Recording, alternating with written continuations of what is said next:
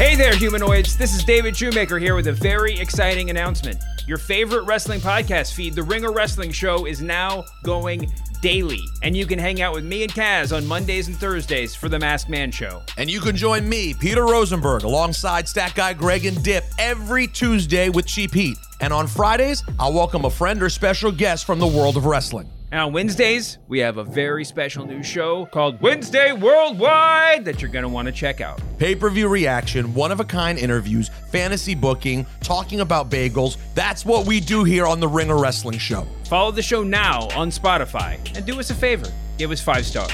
And do us another favor and uh, stay mage. It's Off the Pike, presented by FanDuel. The road to the NBA Finals starts now, and FanDuel is the best place to get in on the action. Right now, you can check out the new and improved Quick Bets, which are back and better than ever for the NBA playoffs on FanDuel. Find what you're looking for faster and easier with more props right at your fingertips. You can check out live bets like three minute markets and exclusive live bets like quarter player props, player assist combos, and more. So download the app today and bet with FanDuel, official partner of the NBA. The Ringer is committed to responsible gaming. Please visit rg-help.com to learn more about the resources and helplines available and listen to the end of this episode for additional details. Must be 21 plus, 18 plus in DC and present in select states. Gambling problem? Call 1-800-GAMBLER or visit rg-help.com. This episode is brought to you by Anytime Fitness. We're not all professional athletes, but we all have health goals. That's why Anytime Fitness gives you access to personalized plans and support from a coach. Plus, you can track your training, nutrition, and recovery progress with the Anytime Fitness app, just like the pros. With 24 7 access to more than 5,000 gyms worldwide, get more from your gym membership. Visit anytimefitness.com to try it for free today. Terms, conditions, restrictions all apply. See website for details.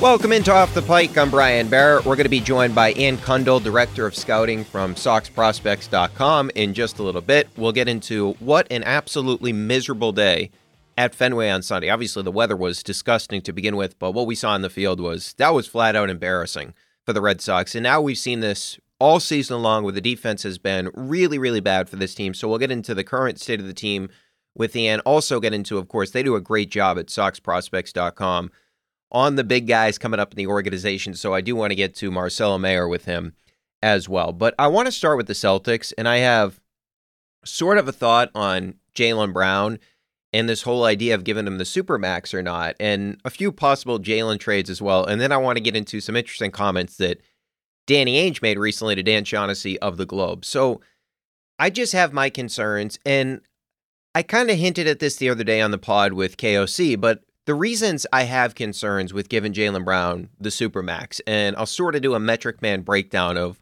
why this is concerning. Okay, so I want to know that when my best player is off the court, that my second best player, in this case, Jaylen Brown, can carry the offense, right? And that has to be a concern because what we've seen from Jaylen Brown, he has not really been able to do that, especially this season. If you look at it, and I'm looking at the regular season, so there are a lot of nights during the regular season, as we know, where you're playing a lot of bad teams in the NBA. So if you take sort of the guys who have been the three best players on the Celtics this season, or were the best three players, because the season, of course, is over, as we all experienced in Game 7. So Jayson Tatum on the court without Jaylen Brown and Derrick White. The Celtics had a 121.1 offensive rating. Really good. They outscored teams by 13.9 points per 100 possessions. So that is 2.5 points better that 121.1 I alluded to, that is 2.5 points better than the best offense in the league this season. So Tatum, without the second and the third best player on the team, still generates an offense that would have ranked better than the best offense in the NBA this season. That's how good Jayson Tatum is, and that's how much he means to the offense. Okay, let's take Derrick White. When he's on the floor and Jayson Tatum and Jaylen Brown are off the court. So we would say, hey, the first and the second best players on the team. How are the Celtics with Derrick White on the court? Well, a 116.4 offensive rating. They outscore teams by 11.2 points per 100 possessions. So that 116.4, that would be better than all but five offenses this season. So a top six offense in the NBA when Derrick White is on the court without your two All Stars. That's pretty impressive for Derrick White, right? And so, how about Jaylen Brown? Well, the offense with Jaylen on the court and Derrick White and Jayson Tatum off the court is a 111.6. They were outscored, by the way, the Celtics were by 6.74 points per 100 possessions. They had a terrible defensive rating as well. So that 111.6 offensive rating with Jaylen on the court without the first best player in Jayson Tatum and the third best player in Derrick White, that 111.6, you know how many teams were worse than that this season? Five. The Orlando Magic, the Houston Rockets, the Detroit Pistons, the Spurs, and the Charlotte Hornets. So, a team that has the sixth pick of the draft in the Orlando Magic and four teams that were battling for the number one pick in terms of the lottery balls. That's how bad the Celtics were with Jaylen Brown on the court without Jayson Tatum and without Jaylen Brown. They played like one of the worst six offenses in the entire NBA. So Jayson Tatum without White and Brown, better than the league's best offense. Derrick White without Jaylen Brown and Jayson Tatum, hey, the sixth ranked offense in the NBA. That's pretty good. Jaylen without Tatum and Derrick White, the 25th best offense.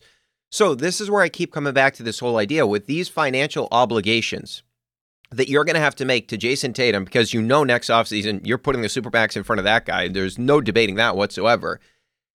But also, if you sign Jaylen to this long Supermax contract extension as well, you're going to have to put more on your best players, right? Like when those guys get those contracts, you're expecting more from both Jayson Tatum and Jaylen Brown. And I'm not even talking about next year or the year after that, right? Because you'll be able to keep most of the core together over the next couple years. Most of these guys are under contract with the exception of Grant Williams.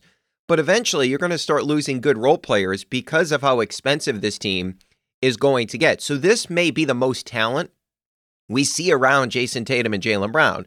So we have years of evidence that tell us that Jaylen Brown cannot be a good hub of an offense. And are you going to be willing to pay that type of money when you know when Jayson Tatum goes to the bench and Jaylen Brown's out there, and if Derrick White's on the bench too, Jaylen Brown cannot generate good offense by himself like Jayson Tatum can, and to a lesser extent, like Derrick White can.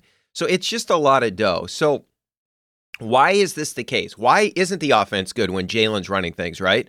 So we know he's not a good distributor and he turns the ball over a lot, right? And he's just, he's really not a good passer. He's not good at sort of reading the defense. And so if you look at it in terms of the top 15 players in the NBA this year in usage rating, by the way, Jaylen was 12th at 31.4%. So out of those top 15 players in usage rating this season, you know where Jaylen Brown ranks in assist percentage? Last out of that group. 15th out of those 15 players at 16.5%. And essentially, what that means is that's the percentage of field goals a player assisted on while he's on the court. So Jaylen's at 16.5%. No other player is at 20%. So he doesn't create offense for other people. That's part of what Tatum does well, right? Where, and look, I'm not telling you Tatum's a perfect player. We've seen him have issues throughout the postseason. I'm not saying that whatsoever.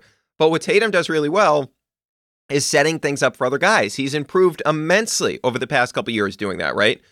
Jaylen Brown, one of the worst ball dominant guys in terms of distributing the basketball. He's one of the worst high volume scorers in terms of his passing ability. He's just not a good passer. He's not a good creator for other people. So, what about his assist to turnover ratio?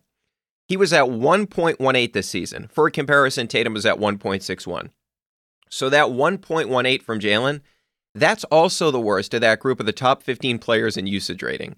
So, his assist percentage and his assist to turnover ratio both the worst out of the top 15 players in the NBA in usage rating. So that's why you're seeing all these other guys across the NBA that are top 15 in usage rating. When they're on the court, their offenses are really good. With Jaylen, it's the opposite because he's not a good p- passer and he turns the ball over a lot. Okay, so he's not a creator. Also, he's not a consistent threat from three point territory. Jaylen shot 35.8% from deep two years ago. That number was down to 33.5% this past season. That 33.5% ranked 130th out of 149 qualified players this season. So if you think about it from that perspective, it's not going to get much better. So, yes, Jaylen Brown's a very good mid range shooter. I outlined that throughout the season, but he does not get to the free throw line either. Just 5.1 free throw attempts per game. And part of that is he's not a very good free throw shooter, as we all know. The only other player in the top 15 in scoring this season that attempted fewer free throws than Jaylen Brown was Kyrie Irving, who obviously we know, even though we don't like Kyrie, Kyrie is a significantly better shooter than Jaylen Brown. He's also tiny, right? For an NBA player, the guy's like six foot one, so he's not going to get to the line nearly as much as Jaylen Brown should be getting to the line. So out of the top 15 scorers, doesn't get to the free throw line. Okay. Now, I'm not trying to say it's all bad with Jaylen. He's a really, really good player. I'm just talking, we're talking about the super max. We're talking about paying him almost $300 million, right? So if you look at this, he does do a good job getting to the paint, 13th in points per game in the paint this season, 12.5. That That's great. So I'm not just trying to highlight all Jaylen's flaws. I'm just saying he's an explosive player. He can be a good shot maker. But when I'm talking about a super max contract, I'm looking at a player, to summarize Jaylen here, that is not a creator on offense, especially for other people. He's not a good passer. He has turnover issues, and he's not a good three point shooter. And I mentioned that free throw line stuff. Part of it is he doesn't get to the free throw line probably as much as he would like to because he's afraid to get there. You look at his percentage. He shot 76.5% this season. In the postseason, that was at 68.9%. And remember, he missed one of two late in game six. Earlier this season, go back to the Julius Randle game where Julius Randle's laughing at him. He's missed a lot of big free throws. So this is where the Celtics find themselves. It's tough to justify giving that type of money to a player with those flaws. I would feel uncomfortable doing that, right? I'm just looking at this objectively. I love Jaylen. I love what he's meant for the organization and all that. I would just have a really difficult time doing it. But here is the problem for the Celtics. What is your solution? What is your answer if you decide not to give Jaylen the Supermax? Because the Celtics, they don't have any leverage here. The other team that would be making a trade for Jaylen has to have the assurance that Jaylen, of course, is going to stay there long term, or else there's no reason for them to give up a lot to bring in a guy like Jaylen Brown, right? So what? Because it's not a Kawhi Leonard situation where you rent Kawhi Leonard for a year. In terms of he had one year remaining on his contract when he goes to Toronto, you know he's one of the best players in the NBA. Jaylen's not that type of player, right? So, what I think is the most likely outcome for the Celtics, even though I just said all this stuff about the concerns I have about Jaylen as a player, I believe the most likely outcome is the Celtics will make that offer of the Supermax. Now, they can try to like find out through his agent, like, hey, is he going to be willing to play ball a little bit here? I'm pretty sure what the agent's going to say, no, give us the Supermax contract. We know about all the calluses that have been built up, so to speak, with the issues with the Kevin Durant trade rumors, which obviously really irritated Jaylen Brown. And we've seen the quotes in the articles over the past couple of months as well. He's going to want that Supermax extension. So that's what I believe happens that Jaylen gets the Supermax, despite all the concerns I have. And we've seen this throughout the league. It really hurts your organization if you give a guy a Supermax that isn't worth a Supermax. Think about the Washington Wizards with Bradley Beal. He should not be on that contract. Bradley Beal is not one of the 10 best players in the NBA. So that contract hurts that organization. We've seen it throughout the history of the league recently. Russell Westbrook, that contract hurts his organization in the past, right? You can't give this money away to guys that are top 10 because it's more eh, that guys are not top 10, I should say, because it's more difficult to build your team if you're giving that type of money to Jaylen Brown. Now, the good thing for the Celtics is this. Even if I think this is an overpay for Jaylen, you're still going to have a guy that's better than him. So that's the one thing that the Celtics have that a lot of these other teams that have given out these supermax don't have. Like the Washington Wizards give Bradley Beal a supermax. They don't have a guy that's better than him. At least the Celtics have that in Jayson Tatum. But man, just based on it's really tough for me to look at this objectively for a guy that doesn't really give us much from an impact metric standpoint and say, hey, want to give this guy a supermax contract. It's just a difficult spot for the Celtics to be in right now because we know Jaylen, he ain't going to play ball. Now, here's the good thing we know this team is close to a title and they may just do it next year, right? They may, with this group, win a championship next season. It's definitely not out of the realm of possibilities. But if you don't win a championship with this group, I truly believe that you're going to look back and say, that contract was not worth it. And maybe it ends up at a trade down the road with Jaylen Brown, but it's going to be something that we look back at in terms of sort of a turning point one way or the or another for the organization. Either hey, they gave Jaylen the supermax, they won an NBA championship. This is all great. Or, hey, you know what? They gave Jaylen a supermax contract. It didn't work out. They couldn't surround Tatum and Jaylen Brown with enough, or Jaylen didn't live up to the contract. They never won a championship. I really think that this is a huge pivotal moment for the organization. Now, I do want to get to this on the Jaylen front. One trade I'm really interested in now is I was listening to group chat, of course, our buddy Justin Verrier, who came on after a couple of the playoff games. We've had him on the pod a bunch of times. He threw out an interesting name. So he basically suggested Jaylen Brown, swap him with Cleveland for Darius Garland, or swap him with Cleveland, Darius Garland. So Jaylen goes to the Cavs, plays with Donovan Mitchell, who of course he's buddies with, and then the Celtics get Darius Garland, an elite point guard in return. Okay, and the reason this is intriguing to me is the Cavaliers, they're missing a wing. That was their weakest spot this season. They did not have a wing, and they desperately needed a wing. They were playing the Isaac Okoros of the world, the Caris LeVerts of the world in big playoff moments, right? They started Caris LeVert in the postseason, right? So they may say, hey, let's go Donovan Mitchell, let's go Jaylen Brown, and we got our two big guys, right? When we're talking about the Jarrett Allens, the Evan Mobleys, we got our two big guys. Now we got our wing. And yeah, okay, we don't have Darius Garland anymore, but we still have Donovan Mitchell and we still have Jaylen Brown, two guys that can fill it up. And they may feel good about that. And from a Celtics perspective, you go with Jayson Tatum and Darius Garland, where it's like, okay, now you have another creator. Now you have another guy that can make plays for you. Okay. So just to kind of put this into context here, to continue the metric man breakdown of the Jaylen Supermax and the Jaylen hypothetical trades. Okay. So I was looking at this. Garland this past season was seventh in assists per game, 7.8. He was at 34.1% in terms of that assist percentage on 26.9% usage, so less than Jaylen. But the assists, 34.1%. Remember we told you where Jaylen's was at? 16.4. So significantly better. Like this is what he does. And this is something the Celtics desperately need. They need more play creation from other people besides Jayson Tatum, right? And naturally, he's going to be higher than Jaylen because he's a point guard, but we're talking about a massive gap there now. You look at the Cavaliers with Garland on the court this season 4.4 points better per 100 possessions. Okay, that's in the 84th percentile via cleaning the glass in terms of their offense. 18.3 offensive rating with Garland on the court. So an increase of 4.4 points per 100. With Jaylen on the court for the Celtics, that number was minus 3.4. So the Cavaliers significantly better with Darius Garland on the court. And if you look at it on the other side of things, the flip side, I should say, with Jaylen on the court, the Celtics significantly worse with him on the court, right? So this guy has the ability to generate great offense, unlike Jaylen, as I alluded to. That's my chief concern is he's not a playmaker for other people. That's and he turns the basketball over. He's not a good three point shooter.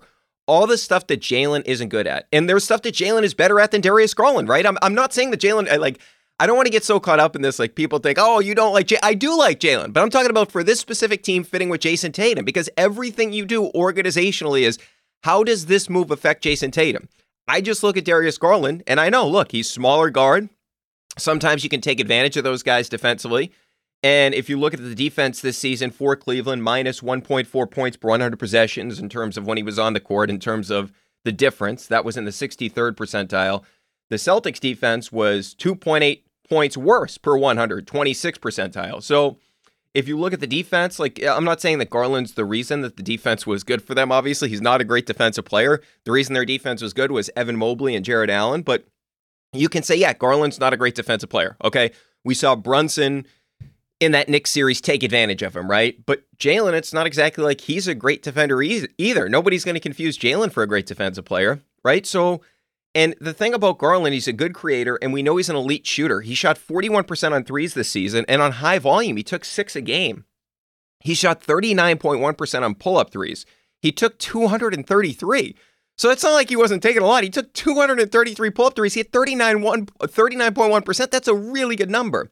Jaylen, meanwhile, yes, good two point pull up shooter. I've outlined that all season long. But in terms of the threes, he took 172 pull up threes. He hit 55. So 31.8%. So you look at Garland compared to Jaylen, and I'm talking about fit for this team. It just makes more sense. He's a top tier pull up shooter, he's a great playmaker. He can run an offense from a fit perspective that makes more sense with Jayson Tatum. So if this trade was presented to me, if I was Brad Stevens, if I was the front office of the Celtics, and look, I am higher on Garland than most. I really like Garland. I feel like every time the Celtics play that guy, he's just really difficult to stay in front of. I feel like he's bouncy, gets around guys. I just love his game. So I would do that if it was me because I feel like if you're just looking for this team in terms of the fit, Darius Garland makes more sense with the Celtics than Jaylen Brown does. If that deal is presented to me, I'm Brad Stevens. I'm doing okay. Now, this is one other crazy trade I came up with. Okay, not that that one's crazy. That one actually, like, okay, you can see that working, right? Like maybe that's presented. Who knows? It depends how high. And I'm sure Cleveland's very high on Garland, but you wonder if one team thinks like if I'm the Celtics, do I need something more than Garland? If I'm the Cavs, do I need something like more than Jaylen? You got to see like where both teams are at. But I came up with one crazy one. And actually, the boss texted me that this trade is drunk because I sent it to him as well. So it has a lot of moving parts. It's a three teamer. Okay. So listen up here. Here's the first part of the trade Jaylen Brown and Malcolm Brogdon go to the Orlando Magic. Okay. That's the first part. The Toronto Raptors get Marcus Smart, Robert Williams, and picks 6 and 11 from Orlando. Because remember, Orlando has the Bulls pick. The Celtics get Pascal Siakam, Markelle Fultz, our old friend, Markelle Fultz, Wendell Carter Jr., and Franz Wagner. Okay, so the Celtics return there. Siakam, Fultz, Carter Jr., Franz Wagner. So this is basically Orlando saying, hey, we're ready to compete. We hit on Paolo Banchero. We think he's an absolute stud. Let's add an all star wing in Jaylen Brown who can really help this team grow, get us to the playoffs next season. And on top of all that, we get another scorer in Malcolm Brogdon that can help with our spacing, can help with our shooting. When our two best scorers in that situation, Jaylen Brown and Paolo Banchero, are not good three point shooters. So we have another guy that can space the floor in Malcolm Brogdon. The Raptors say, hey, we're not even a playoff team this past season. We made it to the play and didn't make it into the postseason. Let's build around Scottie Barnes. He's the guy that we drafted high a couple of years ago. We feel like Scottie Barnes can be our pillar going forward. We add a nice young big man in Robert Williams. Smart as a throw in there, but can certainly start games for you next season because you're still going to be relatively competitive with this team. And you get, not to say they're making the playoffs, but they're not going to be like one of the worst three teams in the NBA. And you get two picks to help with your future in six and 11. And this is on top of they already have the 13th overall pick, right? So, from a Celtics perspective, you get another wing to replace Jaylen and Pascal Siakam, who's a good player. You can argue the two guys if you want to have a debate who's better. Jaylen definitely had a better season, but Siakam's got a nice floater game, better defensive player than Jaylen is. Neither one shoots the three ball well, but they're comparable players. You could at least have the conversation. Now, if it's me, Jaylen's a better player to me, but it's a comparable thing. And Franz Wagner's the really nice young player here. He's the really nice piece in this deal where it's 18 a game this past season and just his second year in the NBA. Fultz, we know he's not a great shooter, but he can do a little bit of ball creation stuff. And the reason that you have to give up these other guards. You have to give something in these trades. That's why Smart and Brogdon I have moving in this deal. But per 36 minutes, Fultz was 17 and 7. He's a good playmaker, good in transition, all that. I'm not telling you that this guy's the be all end all because you still have Derrick White. Derrick White's your main point guard now, and Fultz is sort of a secondary guy, maybe come off the bench, whatever you want to do with him. But the point is, you get Wagner and you get Siakam, and Wendell Carter Jr. is a really nice big man, can shoot a little bit with free throws, that type of stuff, free throw line jumpers, those type of stuff. Good rebounder, pretty good defensive player.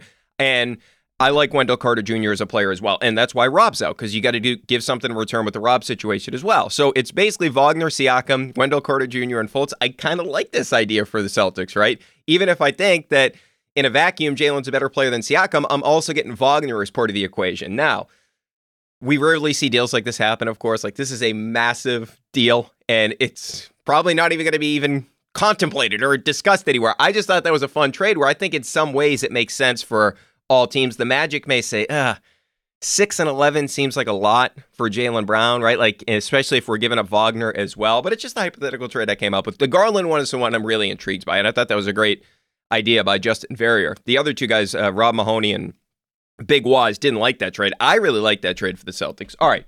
So let's get to the Danny Ainge quotes from over the weekend with Dan Shaughnessy. He was talking about Joe Mazzulla, and he says, You see Joe's toughness and stubbornness. He's a relentless worker. He has a passion to learn. Joe is a leader, and I think this, this was a difficult situation with the high expectations the team had coming in. I don't think there's anybody there that doesn't believe that Joe is better than Ime as a coach. So I was absolutely shocked that he referenced Ime in this article, right? That was the headliner. So obviously, Danny has a background with Joe Mazzulla, right? He referenced hiring him for the G League team. So Danny obviously thinks very highly of Mazzulla, but I was wondering why he dropped Ime to Dan Shaughnessy. He didn't have to say anything about Ime, right? Even if he truly believes that. And obviously, he's still very well connected with the organization. His son is in the front office, right? And Danny, we all know is a really smart guy, and he knows that this quote that he gives, that Joe Mazzulla is a better coach than Ime is, he knows that's going to be the highlight of the article. How could he not? When you're saying this guy that took the team to the finals last year, when you're saying that the new coach is better than him, this is going to be a massive story. So my idea on this is I think this is a Will Hardy thing. And Danny knows how important Will Hardy was to the Celtic staff last year, right? And if you look at Utah, we all thought they were going to have a really good chance entering the season at that number one pick. So they traded away, we know, Rudy Gobert and Donovan Mitchell. Great trades for Danny Ainge and great decisions by Danny to do that. But if you look at that Utah team, the, the, reason I point out Mitchell and Gobert is you should suck when you get rid of those two guys, right? Hypothetically. They finished with the ninth best offensive rating in the NBA this past season, the Utah Jazz. And remember, they were like the hottest team in the NBA at the beginning of the season. Everybody was talking about them. And then you look at Lauri Markkanen, has one of the best year to year improvements we've seen in recent history. Very rare to see this type of jump where the guy goes from 14.8 points per game to 25.6. He's on his third team, right? More than 10 points per game. 49% from the field, and he shot 39.1% from three on a career high in volume at 7.7. And so you turn this guy into a really good player. He was really effective. And remember, this team traded away Mike Conley Jr., their point guard at the deadline. They also traded away Jarred Vanderbilt at the deadline. Two good players for them, rotation guys. So they could have been even better than their record was. They could have been even better than that ninth best offense I mentioned. So I think Danny looks at the hire that he made and looks at how good Utah played this year compared to their expectation, and he credits Will Hardy more than Ime for what happened with the Celtics last year. That is my guess on this, right? That he thinks that Will Hardy was more important to the Celtics last year than Ime, right? So Danny probably believes in Joe Mazzulla more than Ime. Even if you or I may disagree with that, like especially like you got to factor in the motivational tactics of Ime, right? Where Ime didn't give a shit. He'd call everybody out. And clearly the team really respected Ime. It was almost like an intimidation factor in some sense, right? Where the team when Ime said something, the team listened. Joe didn't really, it felt like, and I'm not saying the guys weren't listening, but Ime had that sort of impact on the team. So even if you think that Ime's the better coach than Joe Mazzulla, which a lot, most people do, right? Even if you think that, you can understand where Danny's coming from, where he probably thinks Will Hardy was more important last year. And he probably believes that Joe's better X's and O's wise, especially when he sees a lot of the stuff that Will Hardy does with taking a lot of threes. We see that with Joe Mazzulla. So he probably really believes that. But I just find it extremely inter- interesting that Danny actually said that. Like, I can't believe he dropped Ime's name in the article, right? Even if he just wanted to highlight how great of a coach he thinks Joe Mazzulla could be down the road. I'm just shocked that he said the Ime thing. But my other sort of conclusion on this, why did he bring up Ime in this article or when he was talking to Dan Shaughnessy? I thought maybe there was some sense from Danny, who worked in that organization so long, and of course, we mentioned his son is still with the organization, Austin Ainge, right? That he's frustrated with Ime, right? Where he's like, okay, you had this great opportunity with the Celtics, the team that I played for, the team that I ran that organization for so many years. I led to a championship in 2008 as the executive. He's friendly with people in the organization, as we mentioned. Like that, he probably feels bad for the people that he worked with, and he probably is not a fan of what happened with Ime and not a fan of Ime in general. So I think that's part of it too, in terms of he's not afraid to call Ime out because he feels like he, the Celtics still mean something to Danny Ainge, and he feels like Ime completely threw away a great opportunity. So I imagine that's part of it as well. All right, I did want to get to the coaching changes because big change for the Celtics, as Shams Charania reported late on Sunday night. Sam Cassell is joining Joe Mazzulla's staff. Paul Pierce basically said this when he was on KG show that he wanted Sam Cassell to join the staff. And I really like the hire because uh, let's go in reverse here because over the weekend we also got the reporting that Ben Sullivan, Mike Moser, Garrett Jackson joining Ime's staff. And I don't think anybody was surprised by this. Ben Sullivan, of course, being the big one. And of course, he had a relationship with Ime, and he worked with Derrick White on his shot. That's been well documented, and Derrick White improved immensely. Went from 30.6% in terms of his three point shooting to 38.1%. And you rarely see that for a guy of Derrick White's age at 28. Now, we'll see this every once in a while in the NBA with older players that just start taking more threes. Like Al Horford never shot threes in Atlanta, and the league changed. So we see that from time to time with the older players, but you rarely see that with a guy in Derrick White at the age of 28, where he came into the league and was three point heavy. So Ben Sullivan deserves a lot of credit there. So that sort of that was unfortunate for the Celtics that they lost him. So you felt what the Celtics were going to do was what Brad Stevens sort of indicated at his exit press conference, where he said, Hey, we want to add somebody with experience that can help Joe. And not help Joe, but somebody with some real experience in the NBA. And so I felt like, oh, yeah, this makes sense. Remember last year, they tried to do this with the Jay, Larranaga situation where they tried to get Jay Larranaga back. Of course, he had familiarity with Brad Stevens because he was on Brad's staff and he ends up staying with the Clippers. But that was a thought at that particular point in time. Remember, people put out there, hey, could he go after Frank Vogel? Like that type of stuff. Add a veteran to a young coach at the time, Joe Mazzulla, at the age of 34. And this was still going to be a question, even if Ben Sullivan and company were coming back. But now it's even more important. And I really like the idea of bringing in Sam Cassell. Obviously, the ownership group likes it because there is familiarity with the organization. And then you think about it, this guy's been around the NBA as an assistant for a long time now, Sam Cassell. Of course, we all know him from the 08 championship, but he won a championship with the Rockets as well. And he's a very established NBA assistant coach.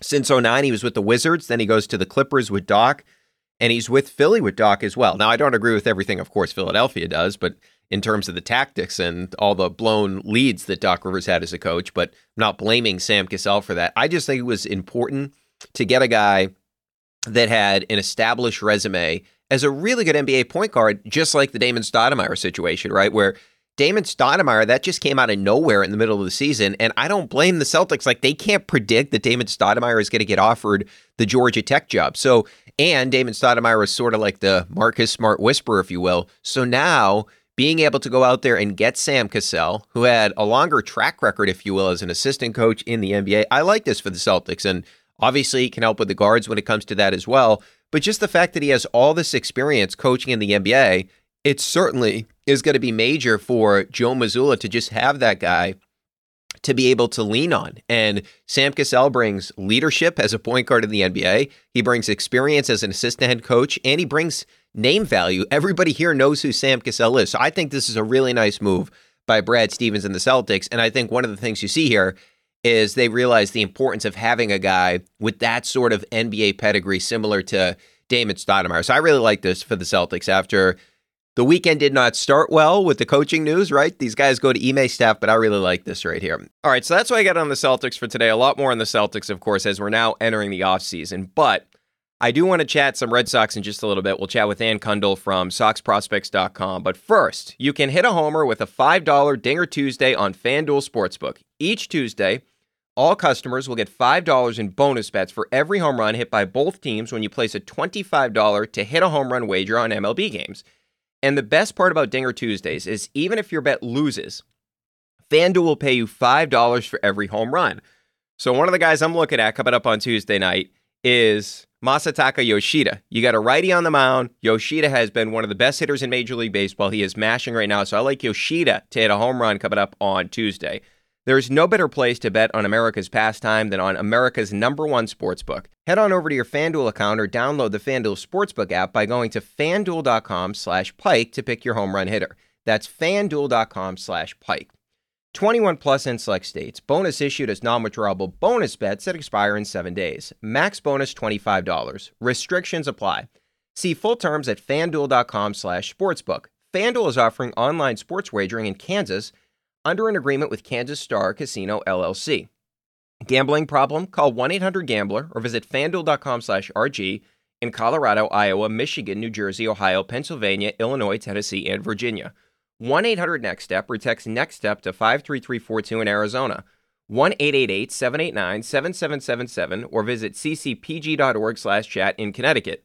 1 800 9 with it in Indiana. 1 800 522 4700 or visit ksgamblinghelp.com in Kansas. 1 877 770 STOP in Louisiana. Gambling Helpline, ma.org, or call 800 327 5050 for 24 7 support in Massachusetts. Visit www.mdgamblinghelp.org in Maryland, 1 877 8 HOPE NY or text HOPE NY 467369 in New York, 1 800 522 4700 in Wyoming, or visit www.1800gambler.net in West Virginia. All right, coming up next, we'll chat with Ian Cundall, Director of Scouting for SoxProspects.com. Welcome back into Off the Pike. Joining us now from SoxProspects.com, the director of scouting, Ian Cundall. And thank you so much, man, for taking some time. I wish we were talking after a better Red Sox game because they just lost again to the Rays, so they've dropped the first two out of the first three of the series after the big win on Saturday. I was excited after the first win. Huge momentum. You beat them in the first game, but this was just a horrible loss and for the Red Sox. And we'll get into the Little League home run we saw in this game. But Alex Cora after the game said this quote, the roster is the roster, and we have to play better baseball. I'm the manager of this team, and defensively, we're not good. We're not. He's definitely not lying about that. They are not good defensively, in. No, it's it's uh it's been a it's been a rough. I think it kind of started in the ninth inning yesterday. You know, they they they fought back to tie that game up in the second game of the doubleheader, and then obviously Kenley came in and had a rough ninth inning, and then it just spiraled today. And I mean, he's not wrong. Like the defense has been really disappointing. Um, it's kind of crazy that the Yu Chang injury that everyone foresaw being kind of the down the the thing that would kill the defense has happened since then. But that's where we're at. You know, up the middle defense is the most important part of the game, and that's the area the Red Sox are really struggling with right now. And it, I think that one play that you talked about just summed it up really well. Yeah, today. And I mean, you think about too going back to the fourth inning, you had that play where Turner didn't cover third, so you don't Yeah. get the out at third, and then the next play you get a single to left field. Yoshida kind of bobbles it, so they give a error to Yoshida. That run probably scores anyway. Yoshida, of course, known a lot more for his offense. We'll get into that because he's been great, but obviously not a great defensive player. But the sixth inning is the play that just that's where Cora is frustrated, right? Where we see Cora when this play happens, literally takes the jacket off when it's like 46 degrees out, and he's like going around the dugout, walking back and forth because you can tell that he's so irritated. So essentially, what happens is you just get like a bouncer through the right side of the infield because Valdez is going a second because the Rays they do this really well. They put pressure on the defense by they're going to steal second, so the ball goes to Verdugo. Verdugo's like kind of late getting to it, and He took he's- a bad route. He, yeah, horrible route. And Yeah. so then he throws it to Valdez. Valdez is offline throwing it home. So the run comes all the way in from first. And then Diaz scored himself on the chopper that he hit to the right side of the infield. He came all the way around because Wong's throw goes way past second base into the outfield. I mean, it's just really, really embarrassing stuff on that specific play. And I think Cora is sort of not frustrated with the roster in it itself. He's frustrated with all the injuries they have, right? Like, I don't think he was taking a shot at Chaim Bloom with the quote after the game. What I think he was saying is, look, this is like kind of who we are. I got to do a better job trying to get these guys going, but there's really not much he can do when you have. We talk about Kike Hernandez, who now has 11 throwing errors on the season. You go back to the game on Saturday, the first game, he cost you a run, or I guess you could say he cost you three runs because the inning extended. He can legitimately, I've seen this, we've seen this with second basemen where they can't throw the ball, or pitchers like Lester couldn't throw to first. Yeah. Chuck Knobloch had this back in the day where he couldn't throw it to first. the yips. Ki- yeah, Kike can't toss it to second. And if you think about that 11 number in terms of the throwing errors, you have one guy, the guy closest to him is at seven. Last year, you had two guys over 11 throwing errors, and that was Javi Baez and Bo Bichette. Kike is already at 11 throwing errors this season. The Red Sox as a team are 26 in defensive run saves at negative 17, 37 errors entering play, and of course, they had a couple more today. That was tied for the fourth, fourth most, but it's just getting it's really irritating to watch just from this perspective man this is their good offense they've had moments from a pitching staff perspective and we'll get into some of the injuries but they're not good enough to have all these lapses defensively. Now some of like the play today in the sixth inning you can clean that up. The, the fourth Yeah. inning to some extent that was fluky. But it just you can't envision this team even getting back to mediocre defensively until you get a bunch of these guys back. And i guess the good news is Duvall's going to be back soon. Maybe that helps you out. But Kike Hernandez can't play shortstop. No, I, I think that like even when Arroyo's back, you have to consider trying him there, and maybe you put Hernandez in the outfield for the you know because Duvall, I can't think, I don't think he can come back until Friday. But it, and the thing is, it, I, I actually think you can trace a lot of it back to defense because you talked about that game, uh, the first game when Hernandez had the two errors. That probably added 20, 30 pitches to Whitlock's pitch total, those two errors. And Oh, yeah, the result point. of that is bullpen had to come in earlier. You saw they burned through a bunch of guys in game one, and then we saw game two. They basically ran out of arms. Like they said that the the only option for the ninth inning was Kenley because he said he was good to go. Like those are the little things, and, and I think it's something that just kind of highlights the difference between them and the Rays right now. Is the Rays they just do all the fundamental things correctly. Like they might make an error here and there because every team does. Like that that's baseball. But as you said, the hit and run where you know Yandy Diaz hits it and Margot is just full steam from first base, scores easily. Diaz hustles the entire way, gets home too eventually because you just never know what's going to happen when the ball's in play. And the Rays are just so good at taking advantage of any little miscue, any lapse in judgment. And unfortunately for the Red Sox right now, they're in a situation where they have guys playing out of position. They have guys who are playing in roles that they're miscast in. Like Emmanuel Valdez is a good, he's a decent hitter against right-handed pitching. He's not a good defender at all. Like the the speed of the game at the major league level is just too much for him right now. But he has to be the starting second baseman more or less because you know you have three middle infielders on the DL right now. Hernandez probably is best cast in a bench role. Like let's be honest here. I don't know if he's an everyday type player. Yeah, he can't but, hit righties either. I mean, no. he cannot hit righties. No, except he has to be your starting shortstop. Like at some point, I almost think you have to just say like until Yu Chang is back, we might have to just play Pablo Reyes at shortstop because at least he is reliable defensively there.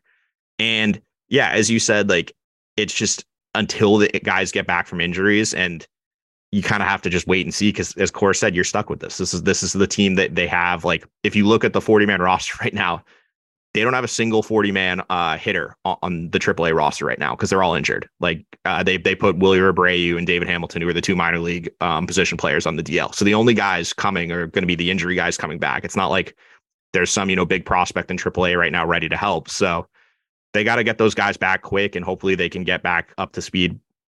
You know, within the next week, two weeks, because otherwise it's it's going to be a it could be a tough stretch and with a team that's fighting for every win you know you can't give away games like they did today. Yeah and you know what? One of the most frustrating things is we were chatting about this before we started recording is Trevor Story and I know a lot of people were frustrated with his first season as member of this organization but he does bring elite defense and we know that he would have brought elite defense to shortstop this year, right? As long as he was healthy, we found out he wasn't healthy. But you go back the stretch from 16 to prior to coming to the Red Sox, he was third among shortstops in defensive runs saved. Like he is a really good defensive yeah. player. And on top of that, he's a really good run producer. Like you can look at the raw numbers last year and they weren't great, but he was one of the Red Sox best hitters in terms of actually driving and runs. Like he was very good when it comes to that. So that loss is just so massive for them because what we found out is Kike Hernandez can't fill in and then eh, the, my, I'm sort of aggravated, not in terms like I, am not blaming Arroyo for this, but this is a guy that had an opportunity. Hey, can you be an everyday player? I never thought he could because going back to the Kike thing, he can't hit righties either. But at least he was a solid defender. And Arroyo, for a guy that is supposed to be a utility guy, the problem is he's never available. No, he's hurt. always hurt. He's it goes back to his minor league day. He was once that he was a top prospect coming up with the Giants system, and he's just never been able to consistently stay on the field. Which at some point you have to consider a skill, and that's just yeah. it's just a skill that he doesn't have. And yeah, I mean it's it's it's what happens like this I, it does all trace back to the story thing because when you when you if you look at the whole, whole off season you they obviously went into it assuming story would be the every, everyday shortstop. And then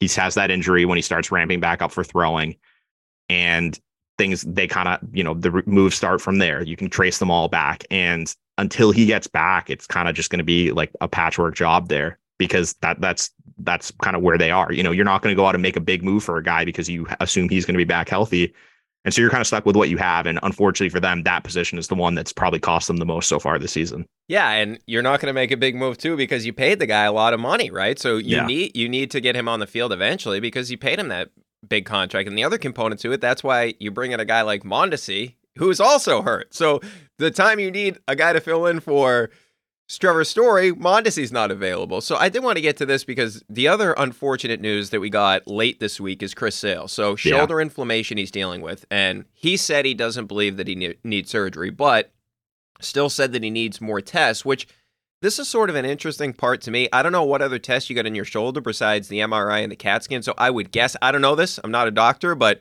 maybe the inflammation situation, like it was too inflamed where they couldn't get an accurate read. Maybe he needs to get another another MRI. I don't know exactly what the tests are. Just he said he's going to know later on in the week. Good thing is he says he doesn't need surgery.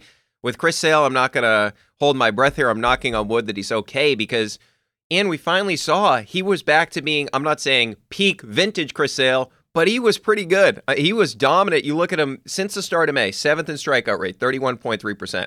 Strikeout to walk ratio is 27%, which was third. 0.91 whip, 12th. The hard hit rate, the ball's off the bat 95 plus, 29.2%, which that's an elite number as well. That was third during that stretch. So, ton of soft contact. The swing and miss stuff was back. The velocity was back. And the thing that concerns me here is the Red Sox obviously need him. They need Chris yeah. Sale to be starting every five days for this team. And the other component to this, I was looking at Brandon Woodruff from the Brewers. Mm-hmm he he's on the 60 day with shoulder inflammation. So Yeah. even if Chris Sale's right, like, hey, I don't need surgery, which I mean, I'm sure that's what the doctors are telling them, like, hey, we don't think you're going to need surgery. That's great, but he may still miss a significant amount of time. And by the time maybe he's back and he's revamping up, he may not be ready to go. Like, I I don't think that it's out of the realm of possibility that he's done for the year. We don't know this. I'm just saying it does. It feels like to me this is going to be a lengthy absence for Chris. Yeah, it. I mean, anytime they're scheduling a press conference to discuss the health of a player, I, I generally it worries me. And you know, shoulders shoulders are really tricky. Like you know, with with the elbow, the Tommy John surgery, it's straightforward. With shoulders, as you, Woodruff is a great example. Like he went on the deal, I think, after his first start, and and there's been nothing since then. Like Yeah.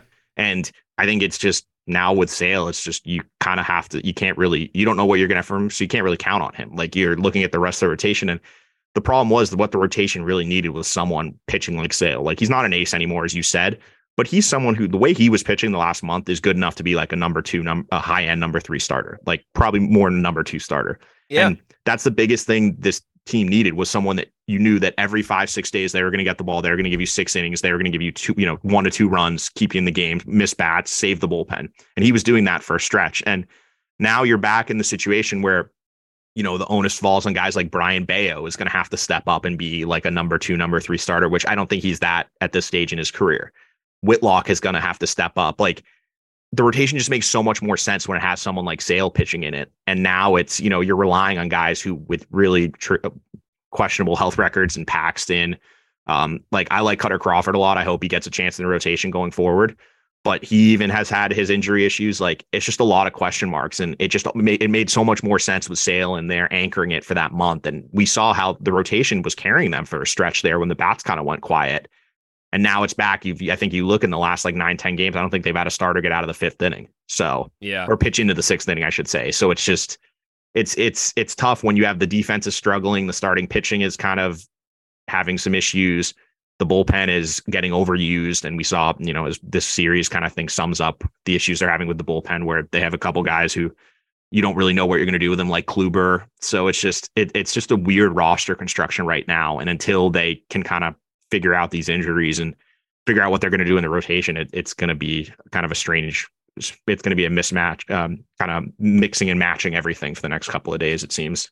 Yeah, and just like on a bigger level, it was fun again. Watching Chris Sale Yeah. was fun. Like you wanted to go to the ballpark and watch Chris Sale pitch, and unfortunately now It was we're like appointment TV. You had to tune Yeah. in whenever Sale was throwing. Yeah, Yeah, I'm not saying it was like the same when he remember when he first got here in 2017 and it was like this is the first time we've had this type of diet. Not that they haven't had good pitchers, the Lesters of the world, etc., Josh Beckett, but there's a it's a different level. It's like you, you- there's an as you said it. I think excitement is a great word to use. Like when you know you're going to go out there and the, the guy's pumping 97, 98, and you know limbs are flying everywhere and he's just blowing it by hitters. Like that's fun to watch. And that was what Sale brought to the table for you know that month stretch. And it it did make you think. It was like, is he actually back? Like this is a massive development if he is, because he's still what 32, 33. It's not like he's you know that old. So, but now it's we're back to square one again, and it's kind of you know wait and Yeah. see.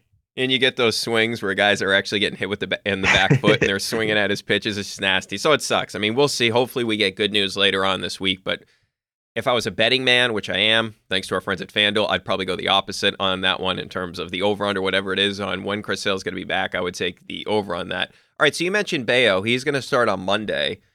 And unfortunately for the Red Sox, now since you had the postponement on Friday, McClanahan, one of the nastiest pitchers in the game, which is another bad break for the Red Sox, uh, for the Sox, he gets to start for Tampa on Monday against Bello. But the pitch count sort of got away from Bello last time out against the Reds, where he had some command issues. Despite not having a lot of walks, he had some issues. But you look at the last six starts, and the launch angle 2.4 degrees, which is fourth in Major League Baseball during that stretch among starters. So everything's on the ground. The ground ball rate is at 60.2%, which is second. Now, that is second behind only Logan Webb. So he's getting a ton of ground balls, and this is what we've seen throughout his short tenure here.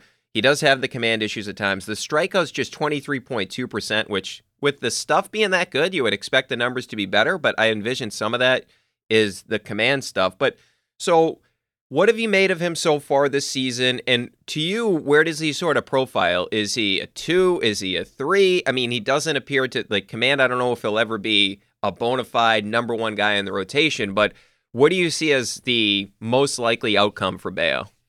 I, I think a mid rotation guy is the realistic outcome, and and it, it does come down to the command, and you know the stuff can be as good as it as as his is, but if you're not commanding it, you're still gonna your pitch counts are gonna get elevated. You're gonna give up some of those weak contact. And I think we saw a lot of it last year, where like his command would be off. Hitters can't square him up, but they'll get on base because it's like a fluky ground ball or like infield. Didn't he have like the highest infield single rate of any pitcher in baseball last year or something? Yeah. And Ian, I've told this story on the pod before, but there was a game last year against Seattle where I'm not kidding you. There was three of them in one inning against the Seattle Mariners. Three times in one inning it happened to Brayan Bello. I'm pretty sure it's Seattle. I remember the game. I was no, I, I, think I know what you're talking about. Yeah. yeah. And but it's you know, if you're not consistently command, you're gonna have those outings like the Reds one. And I do think though that his strikeouts might also be kind of kept down a little bit because he does generate so much weak contact. Like for him to work deeper into games, that actually might be more beneficial if he yeah. is, you know, if he's able to, you know, get those cheap outs early in at bats with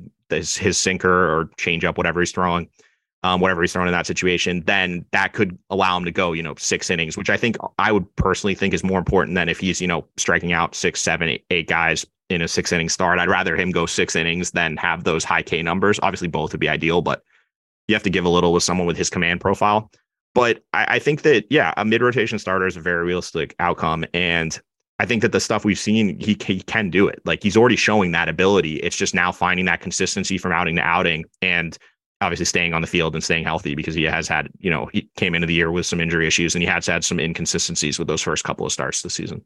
Yeah, I love watching him pitch too. It's such like an easy 97, 98 that he can throw, right? I mean, you see guys yeah. like even like our old friend Nate Eovaldi who's pitching really well in Texas right now. AL pitcher of the month, Wacha NL pitcher of the oh, month. But that was wild. yeah, I was like, oh boy, where can you get guys like this? But anyway, just speaking about like Nate, like when he was throwing 100, it looked hard, right? Like it, didn't look like it was easy. Like no, that was not loud... effortless. There was yeah. effort there. Yeah, there was a lot of effort there, the grunting and all that. But with Bello, it's like, and I'm not comparing the players. It's just, it's different. Like that's how, and again, not comparing the players, that's how Pedro was, right? Where he was throwing, where he could dial it up to 97, 98. It just, it was so easy. And that's what Bello has. I love him as a talent. I just hope that, yeah, hopefully these command issues can be better and he can be a number two, number three for a long time for this Red Sox organization.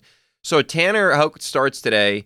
Fourth inning, gets himself a little bit of trouble. Obviously, the defense didn't help there. But on the season, fourth inning, 390 opponents batting average, 413 opponents on base percentage entering Sunday, 463 slug, 876 OPS, the ERA 630. And we've gone through this time and time again, the second time through the order with Tanner Houck long term for him, I've always sort of believed that he was a reliever. Like we're comparing the two guys, like these conversations over the past few years, like Whitlock and Tanner Houck, I've always thought, hey, Whitlock has a chance to be a good starter. If the slider can be consistent, we know how good the changeup is, and the changeup is sort of getting back. He had the fade back on that the last couple times out. Where now the changeup was inconsistent on Saturday, but it was much better two starts ago compared to pre IL. His changeup and his fastball, like the velocity had never been closer together, which is obviously a bad yeah. thing. Now that is sort of widened itself out. But with Tanner in particular, I know right now it's a necessity for him to be in the rotation. I just and I don't think he's a starter.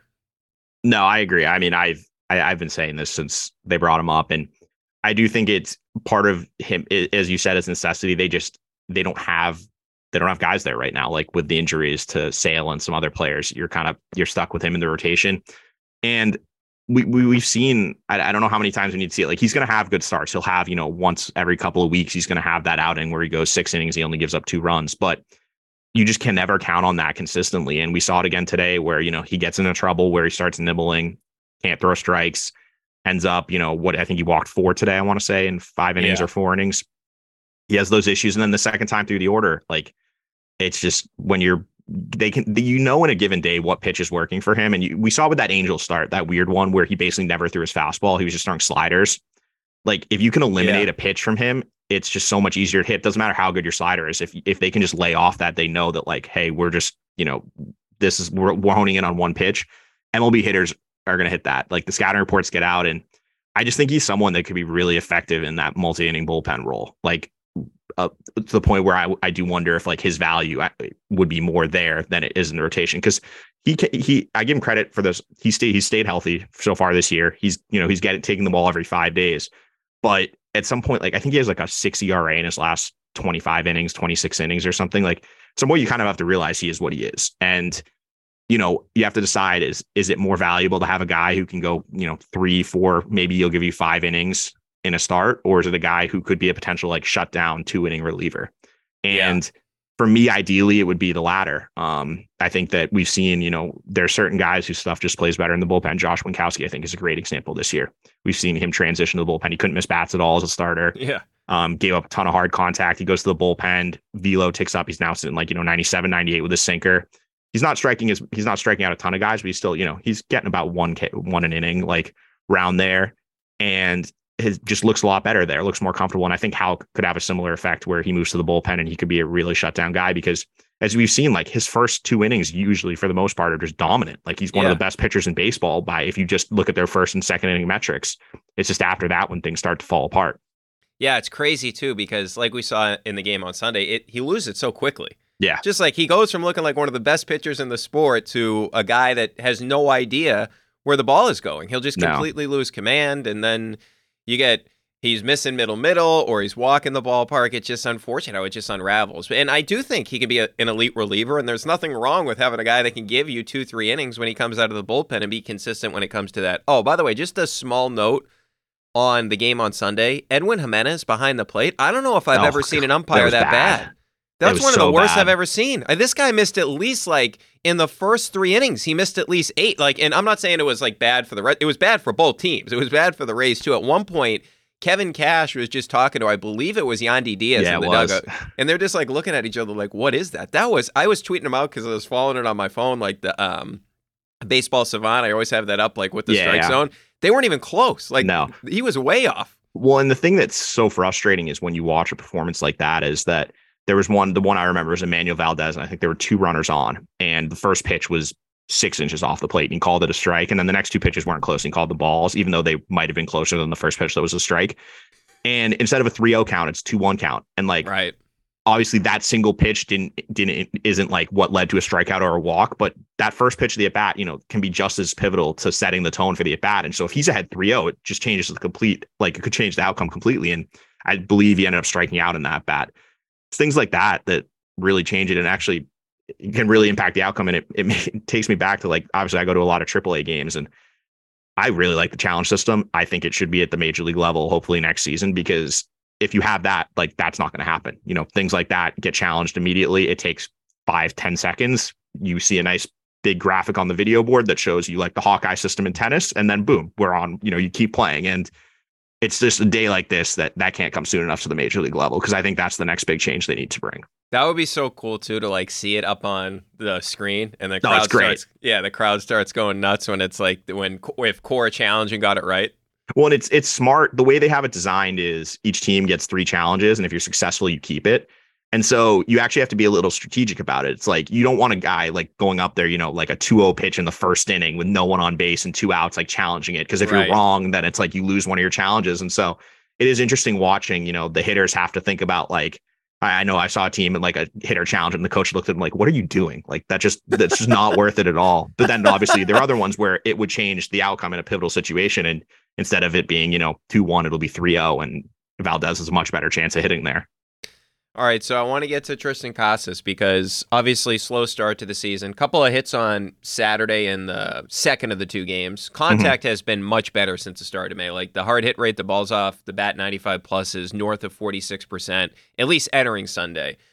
We know about the walks. He's still walking. He does that, and he doesn't have that same swagger he did at the beginning of the year. When he at the beginning of the season, when he was getting pitches that were like out, he just say it. He'd be like out, tell the, yeah. tell the or up. Like I loved when he did that. But yeah, so where are you on Casas? Because it, it looks like that it's almost one of these trust the process things, right? He walks a lot. He has a lot of loud contact. It just sometimes, Ian, I would like him to be a little bit more aggressive in terms of he's always working counts. And I get it. That's sort of his profile. But every once in a while, it's like, man, you got to swing at some of these pitches early in the count. And he takes a lot of two strike, like called strike threes, a ton of them, I feel like.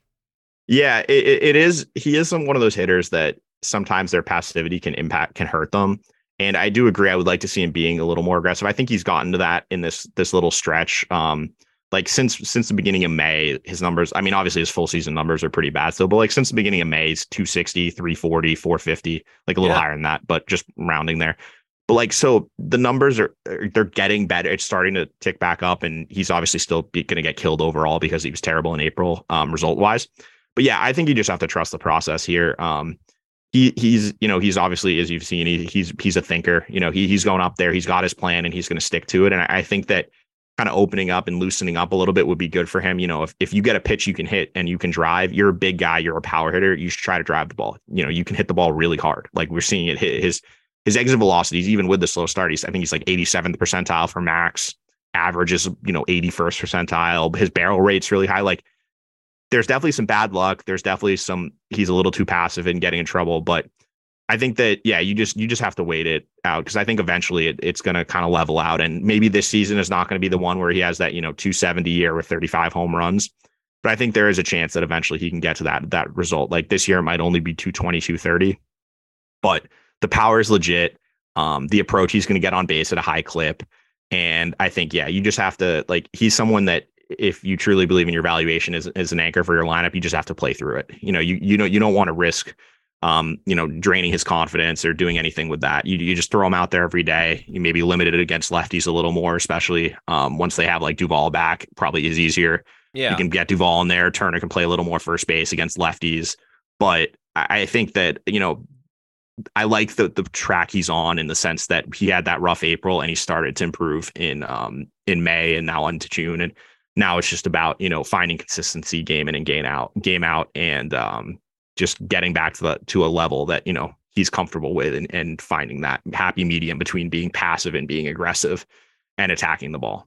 Yeah, and I love the fact to your point that they've been really good keeping him in the lineup. Like they Yeah. could have they could have said, "Hey, let's send him down to AAA." We've seen that before. There's no reason for that. Like this No. is the division is loaded. This is a pretty good offensive, a really good offensive team. We went through the flaws defensively, and now with the Chris Sale injury, even more so. Like this does feel sort of like a bridge year where you can still be competitive, but it does seem like in some sense it's sort of a bridge season. I'm not saying you can't make the playoffs. I'm just saying like Triston Casas is really important to the future of the organization. So he should be playing pretty close to every day. So I can't envision them, like you said, I mean, get him out there when there's a tough lefty, get somebody else in the lineup. I mean, Turner can play some first too. Maybe not have, maybe you don't want him in the, at third. the defense isn't great, but yeah, the defense is bad, but nonetheless, I mean, you know, the Turner's a really professional hitter, so you can do more things when Duvall gets back to to your points. I love that they're giving Casas a long rope. I think he deserves it. All right, so let's get to some really good news. Marcelo Mayer now up in AAA, and no, I know double A. uh, double A, excuse me. Yep. Double A Portland. He had the slow start, but then he has the three hits on Sunday. I was Mhm. referencing the other day when they brought him up, like the power numbers this year have been much better than they were pre- previously. I'm sure part of that is he's growing, he's still a really young guy growing into his body. So uh, if you're putting an ETA on him, I'm guessing it's what, somewhere in 2024, maybe the end of 2024. And do you have any comps? Like, because this is sort of the guy that we've all been waiting for, and we're hearing all these great things about him. We're seeing all the highlights of him. Like, how good is he, and what's the ceiling for him? Yeah, he's. I mean, I, I've been really impressed with the progress he's made this year. Um, he definitely came into the season noticeably stronger. Um, he's hitting the ball and just much harder than last year. Like his hard hit rate. This is prior to his promotion in Greenville, but last year is 27%. This year it's 40, 43.4% in Greenville. So Wow. massive jump there. Yeah. 90th percentile exit velocity, uh, up from 101.6 to 105.9. So he's hitting the ball harder, more consistently, which is that's exactly what you want to see. Um, he's definitely made gains with his bat speed. I, I know that um, that that's something they've been really working on with a lot of the guys is doing like all the Driveline stuff and the weighted bats and getting them to get quicker to the ball. And he's someone who's definitely taken a step forward there. And all that has come with an increase in his contact ability in the zone. So that's, you know, he checked all the boxes in Greenville this year, which is why he got that promotion. And he's by far the best prospect in the system. I don't think that's that's you know he's a he's a top ten guy uh, nationally for a reason. And I think 2024, like late next season, is probably the realistic one. Like you, you obviously want to be aggressive, and you can't rule anything out with guys who I think he's kind of on that level where you can't like he could just go nuts the rest of the season, and then in June of next year, it's like, well, what are we doing here? Like he's hitting you know 300 in AAA, and shortstop is still or second base, whatever, wherever he's going to end up playing is still a question mark.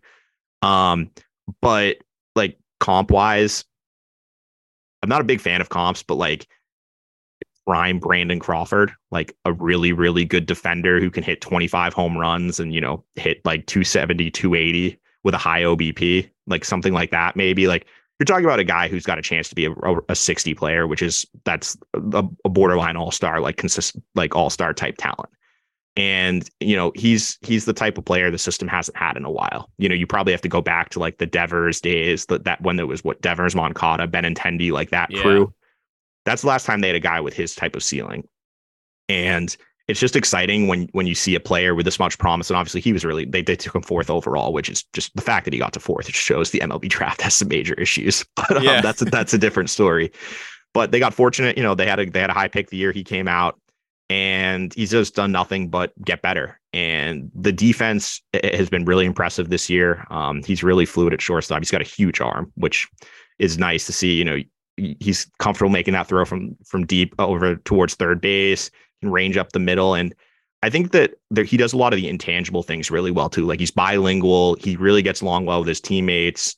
Um, and he's just he's consistent. You know, you know where you're getting him from night in and night out. And as we kind of talked about, you know, there there are a lot of guys who the season can be a grind, and he definitely tailored off a little bit at the end of last season. But to see him go in the off season to go out this off season, get stronger, um, get in better physical condition, and come in and just play the way he has this year is really encouraging. And and I, I like the way the Red Sox are being aggressive with him. You know, I think in the past they might have given him a little longer in um in Greenville, but you know they saw 164 PAs this year and we're like, that's enough. Let's get you to the next step. And the jump right now from high A to double A pitching wise is pretty substantial. So um the fact that they felt he was ready and that he's already gone up there and he's got three hits and I've seen some of his batted ball data. He's already hitting the ball extremely hard again. Like 90th is already is higher already. I think it's like 106 point something now. So yeah, it's it's just all everything's trending up with him and it's it's a really exciting development for the Red Sox because they really having a homegrown type of player like him is something they've been missing for the last couple of years. Yeah, I, I can't wait to see him continue to progress. But I mean, it's it's really amazing too. I was talking about this the other day, just how first of all, to your point about the MLB draft, like we know there's issues there, but secondarily, the fact that everything that had to happen for the Red Sox to get to four, right? Like Yeah. all these guys, Devers has to be out of shape, right, and have a really bad season. JD's going to be pissed about his video. He can't watch the video. Erod, myocarditis, doesn't have a single start. So, and Ron Roenicke's managing the team, not Alex Cora, because he's suspended. So, just to get to four and get well, then guy. remember at the end of the season, didn't they win like two of their last three games or something? And Oh, almost, yeah. they almost got out of that spot. Like, Yeah. Well, and then it also helps that like the next year the Tigers fell in love with a high school pitcher who I don't think he's pitched this year, and he barely pitched last year. Like they just they got really lucky with a guy falling to them, and you know sometimes it just happens to work out for you. And in this situation, yeah, everything came together, and they ended up with a guy who has among you know the highest ceiling they've had on a position player prospect in several years. Yeah. And our old friend Ben Cherington took Henry uh, Henry Davis, right? The Yep. catcher from Louisville with the He would- first overall pick. Yeah, he just got promoted, but he and he hit well, but like yeah. it, what do you, are you gonna would you rather have a catcher or shortstop like the answer is Yeah. shortstop it's so yeah it's this and this is the hardest thing in with the mlb draft is you know you don't get a chance to draft like him guys like him for the most part unless you're in those top five picks like Right. talents like like the no doubt talents where when you see it immediately like yeah i get it um those guys they they tend to go early on especially with the new draft slotting rules and yeah as you said like they got very fortunate that that was the year they were up there because I, you know, you don't plan on picking fourth ever if you're the Red Sox. All right. Yeah. So, what about Shane Drohan? Because really good in double A before the promotion. Strikeout numbers, I think, were north of 28%. You guys have him ranked at SoxProspects.com, fifth in the organization. What do you make of Drohan so far this season? And what do you think the ETA is there? I've been really impressed with the step forward he's taken. Obviously, AAA has been a, a bit of an adjustment, which which is understandable. Like the level of competition you're getting at AAA is just a completely different animal. Like we were talking about earlier, he faced Louisville today. He faced Joey Votto, um, Elly De La Cruz, Christian Encarnacion Strand. De La Cruz is probably the top prospect in all minor league baseball. Encarnacion Strand's another really good hitting prospect, and Joey Votto is a big leaguer. And then Yeah. the rest of the lineup, you know, they have a bunch of ex big leaguers. Like that's what you're getting at AAA, and I, I think that was a good step for him because he he just was dominating Double A, and it's come with he he was drafted. He was kind of like a raw, had some command issues, but he was a two sport guy in high school as a quarterback. Um, you know, there was you, you project him to add some velo as he gained in the system, and then that that finally kind of has come to fruition this year. Uh, his velocities jumped, I think, almost two miles an hour on average. He's up to like 92 Um, he's averaging 93 miles an hour in triple or 93 miles an hour in double A, 92.5 in triple A. Granted, it's much smaller sample size. So that jump from last year was like 91, 90.7. So he took a massive step forward with his velocity. He's added a new cutter this offseason, which has given him another weapon, um, another pitch that's been pretty effective for him. And, you know, he's a four pitch guy, good changeup. That's his best pitch. And, you know, he looks more like a starter. And in a system that we've talked about a lot that that has struggled to develop starting pitching prospects, he's looks like the most promising the one they've had in several years.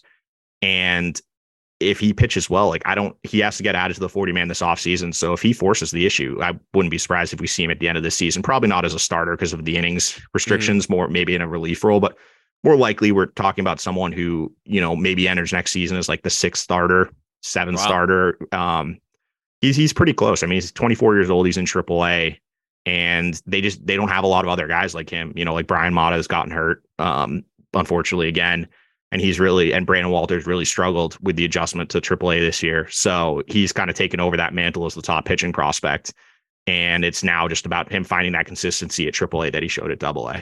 Yeah, what's Mata dealing with a shoulder thing now? Yeah, he's shoulder. I think it is shoulder inflammation actually. Also, oh, geez. Um, so just, and just what and you want to hear.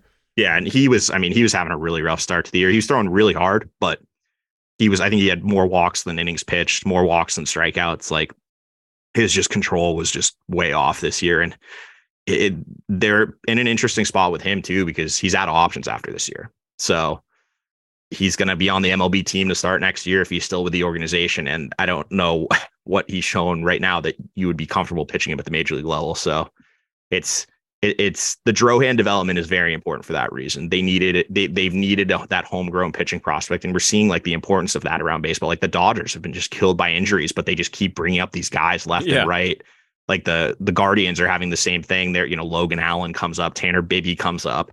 Um, the Rays today, Taj Bradley, we saw like developing your own pitching prospects is really important for roster construction. And Drohan has taken that step forward where it's not the highest ceiling. Like we're not talking about a guy who's going to be like even probably a threes, more like that back end four five range.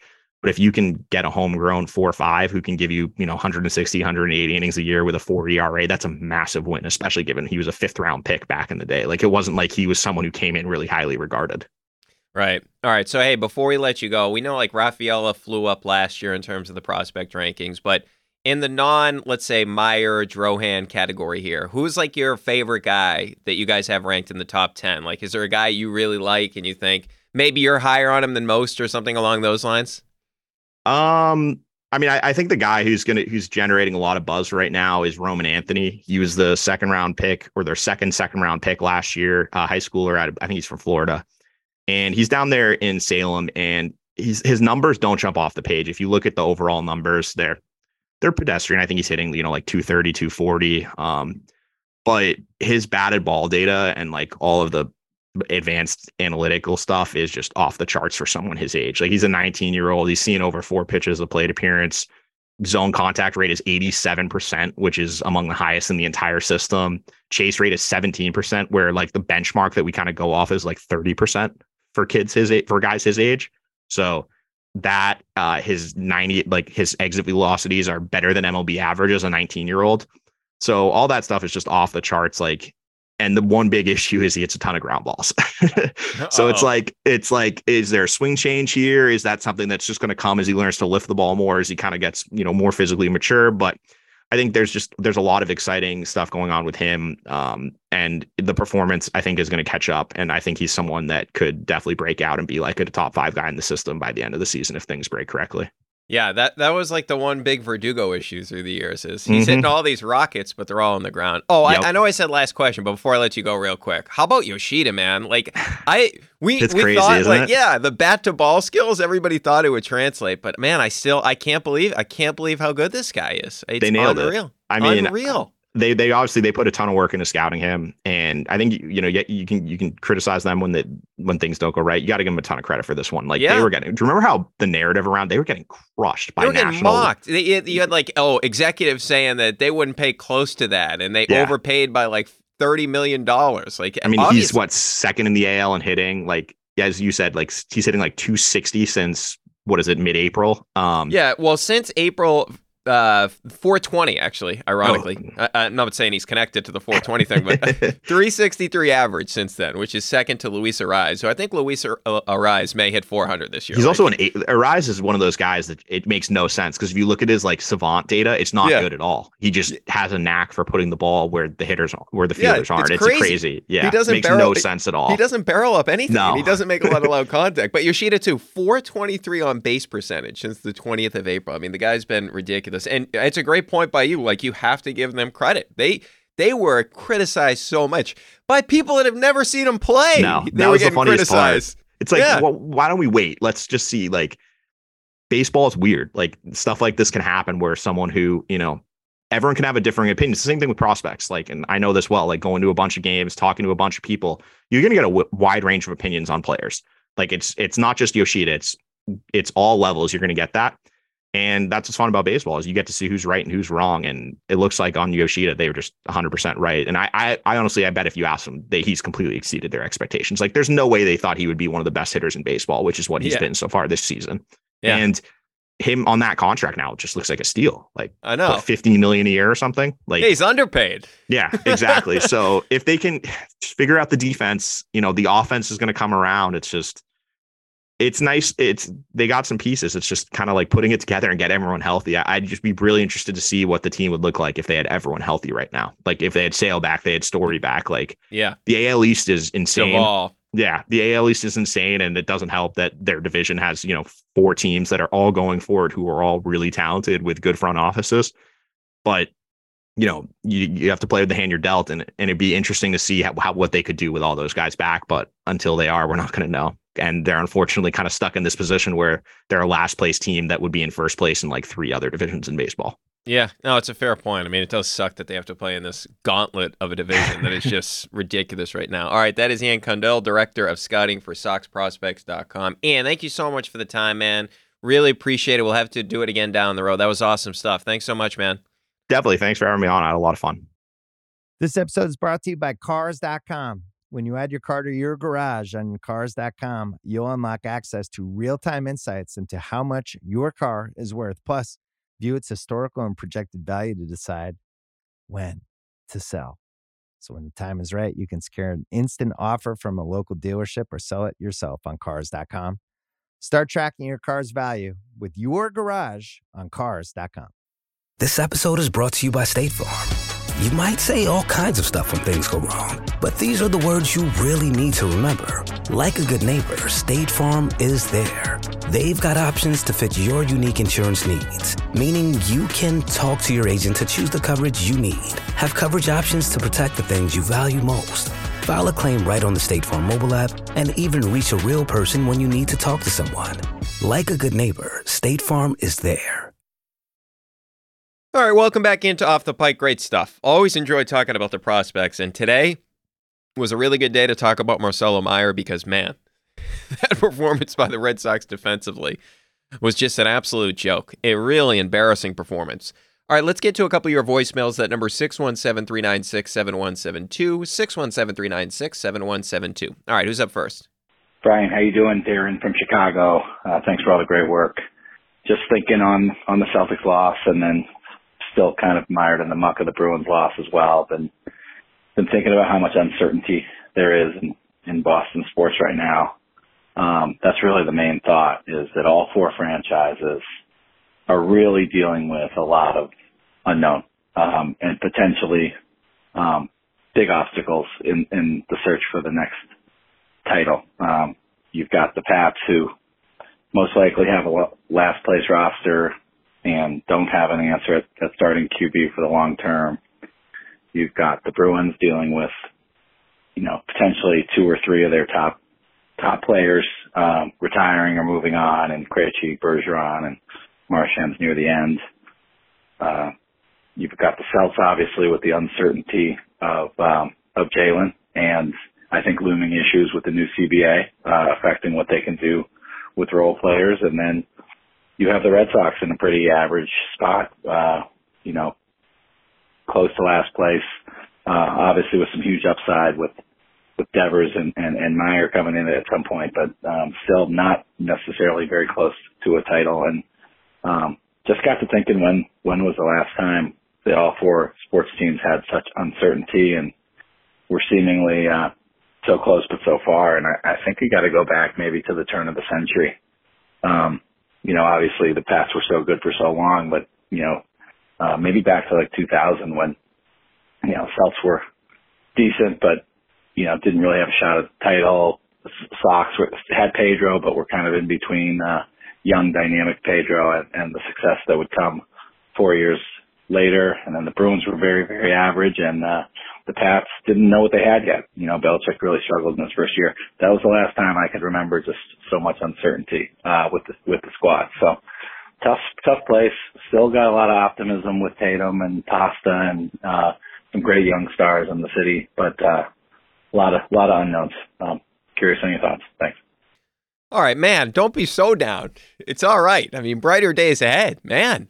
Uh, for the Celtics thing, though, the Celtics are in a good spot no matter what happens with Jaylen. This team was just one win away from the finals after going two years ago. You still have Jayson Tatum, who it was just his 24 year old season.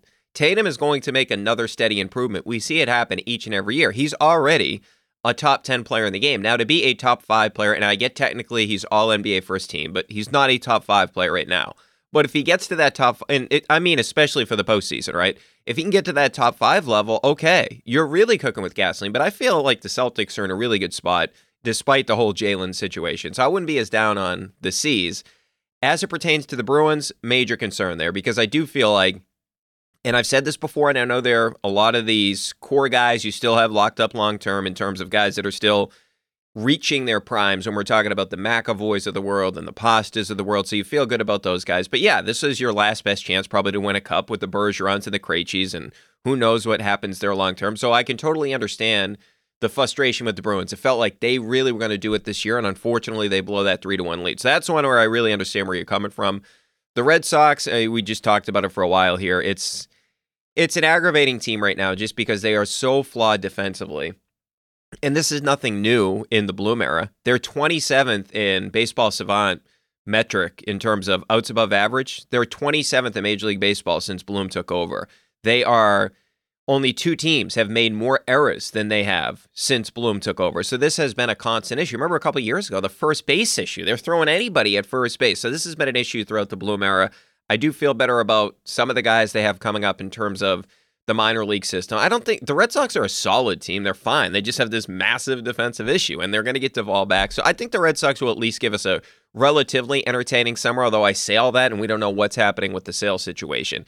As for the Patriots, I'm higher on the Pats than most. Now, you know how I feel about Mac. I'm not the biggest Mac guy in the world.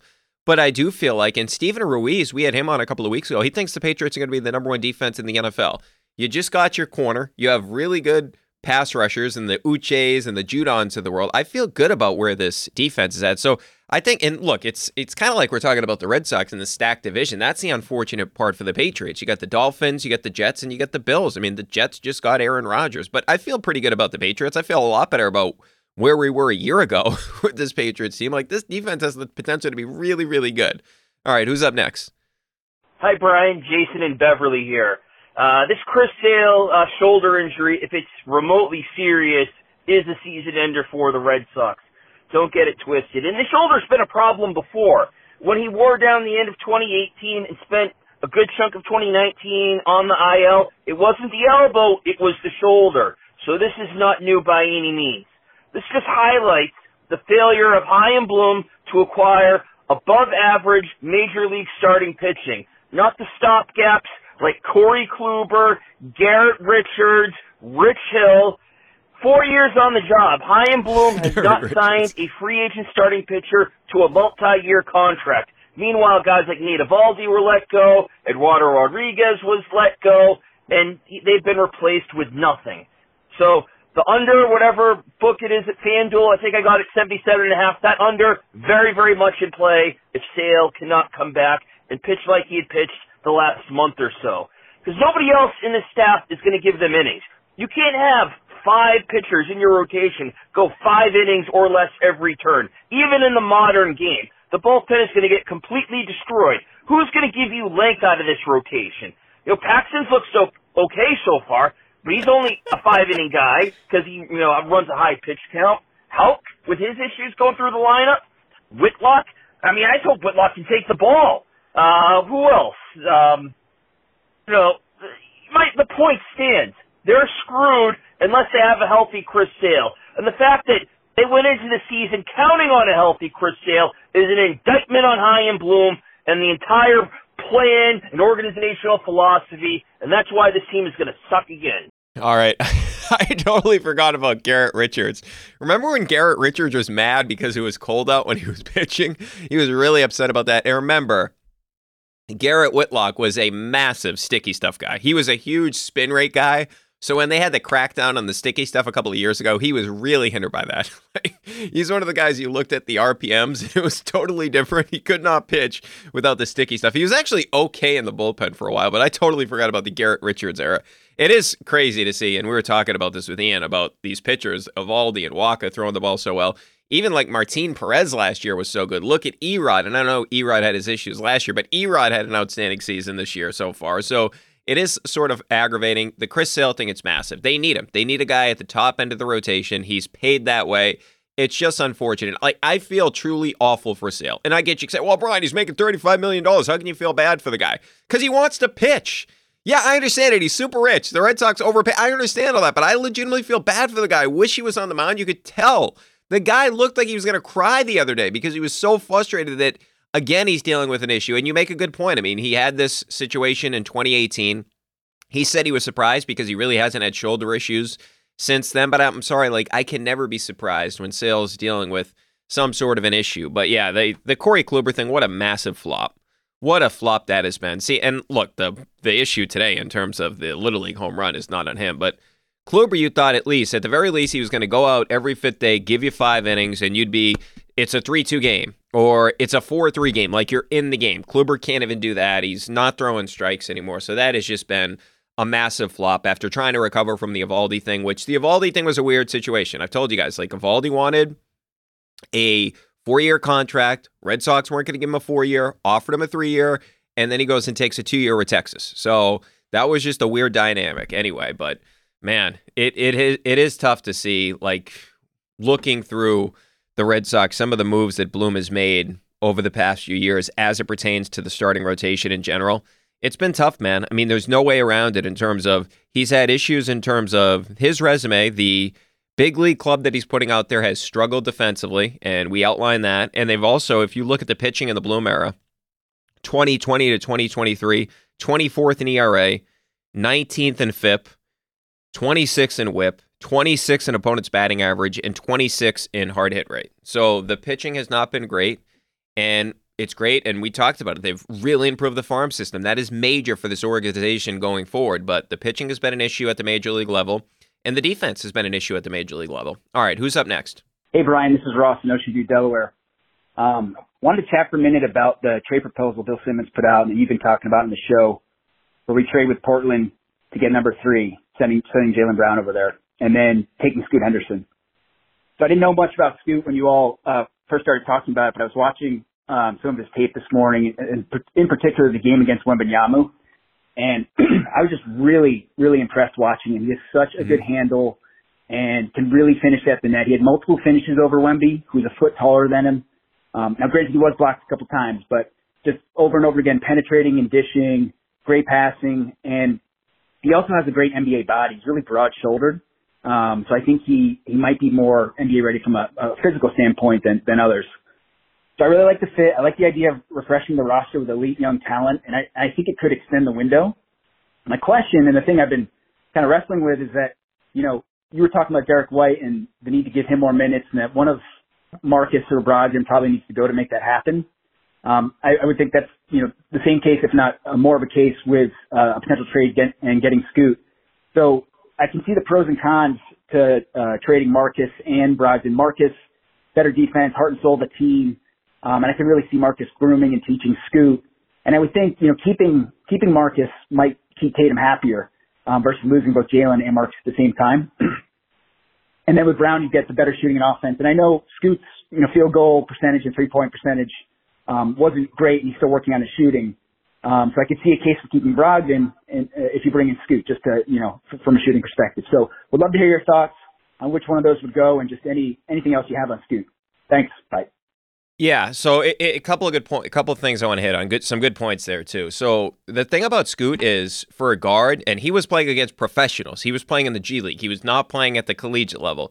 He like didn't get his shot blocked at all. I think the total was like seven block shots this year, and a bunch of them came in that one game where Wembanyama got him a couple times. But I love the way, and I watched that game where he competed against him. To your point about him, he is fucking jacked. Like this dude has already has an NBA body unbelievably explosive. He does have a little bit of a floater game and he can hit mid range jump shots. Like he looks like, and I know the numbers aren't great there, but it looks like that's a shot that with more reps, et cetera, that that's something that he can certainly develop. So yeah, the, the thing about that trade is you have to know you're getting Scoot. I don't want Brandon Miller. Okay. You already have a wing in Jaylen Brown, who, if Brandon Miller is Jaylen Brown, that's a great outcome for Brandon Miller. But Scoot is a totally different thing because he's a different position than Jayson Tatum. And he's an elite ball creator. He is an incredible athlete. If I knew that was happening, if I knew I could get Scoot, I would do that deal if I was the C's. Uh, to the other component in terms of, yeah, the guard thing would still stay the same. You'd have to get rid of whether it be, and you would prefer to get rid of Brogdon than Smart. I can understand that. I mean, Brogdon he had Brogdon and Smart both have limitations. Derrick White, I feel like, is clearly not. I feel like I no, he's the most complete out of those guys. I mean, based on some of the numbers I gave you to start the pod, you could make an argument that he was the second most impactful Celtic by the numbers he was. Right, way more impactful than Jaylen when it comes to that. But anyway, I digress. It does feel like one of those two guys has to go in terms of Brogdon or Smart, and I do feel like there's a personality thing there where Derrick White is the least combative, if you will, of those guys. Not that they're like fighting with the coach or anything along those lines, but those guys have bigger egos than Derrick White does. So I do feel like it was easier to take Derrick White out than take Marcus Smart out. But Brogdon, in terms of the limitations, not a good passer, not a good defender. Like I would say, Smart does more things well than Brogdon. But I feel like if you're looking at a contender, a team may look at Smart and say, hey, we want the defense, we want the leadership. So I do think he would be more appealing than Malcolm Brogdon. Even think about last year, like that you didn't give up anything for Brogdon, really. You gave up a first round pick, and it wasn't like there was a ton of teams out there that were interested in Malcolm Brogdon. So I think you would get more in return for Marcus Smart. Maybe I'm off on that. Maybe I'm looking differently than teams across the league are. But when Brogdon was on the table last year, it wasn't like it cost the Celtics a whole lot to do that. All right, as always, make sure to get those voicemails in. Great stuff today on the calls. That number is 617 396 7172. You can also email your thoughts and questions to offthepike at gmail.com. Thanks to Jamie McClellan and Steve Ceruti for producing this podcast, and we'll chat with you guys in a couple of days.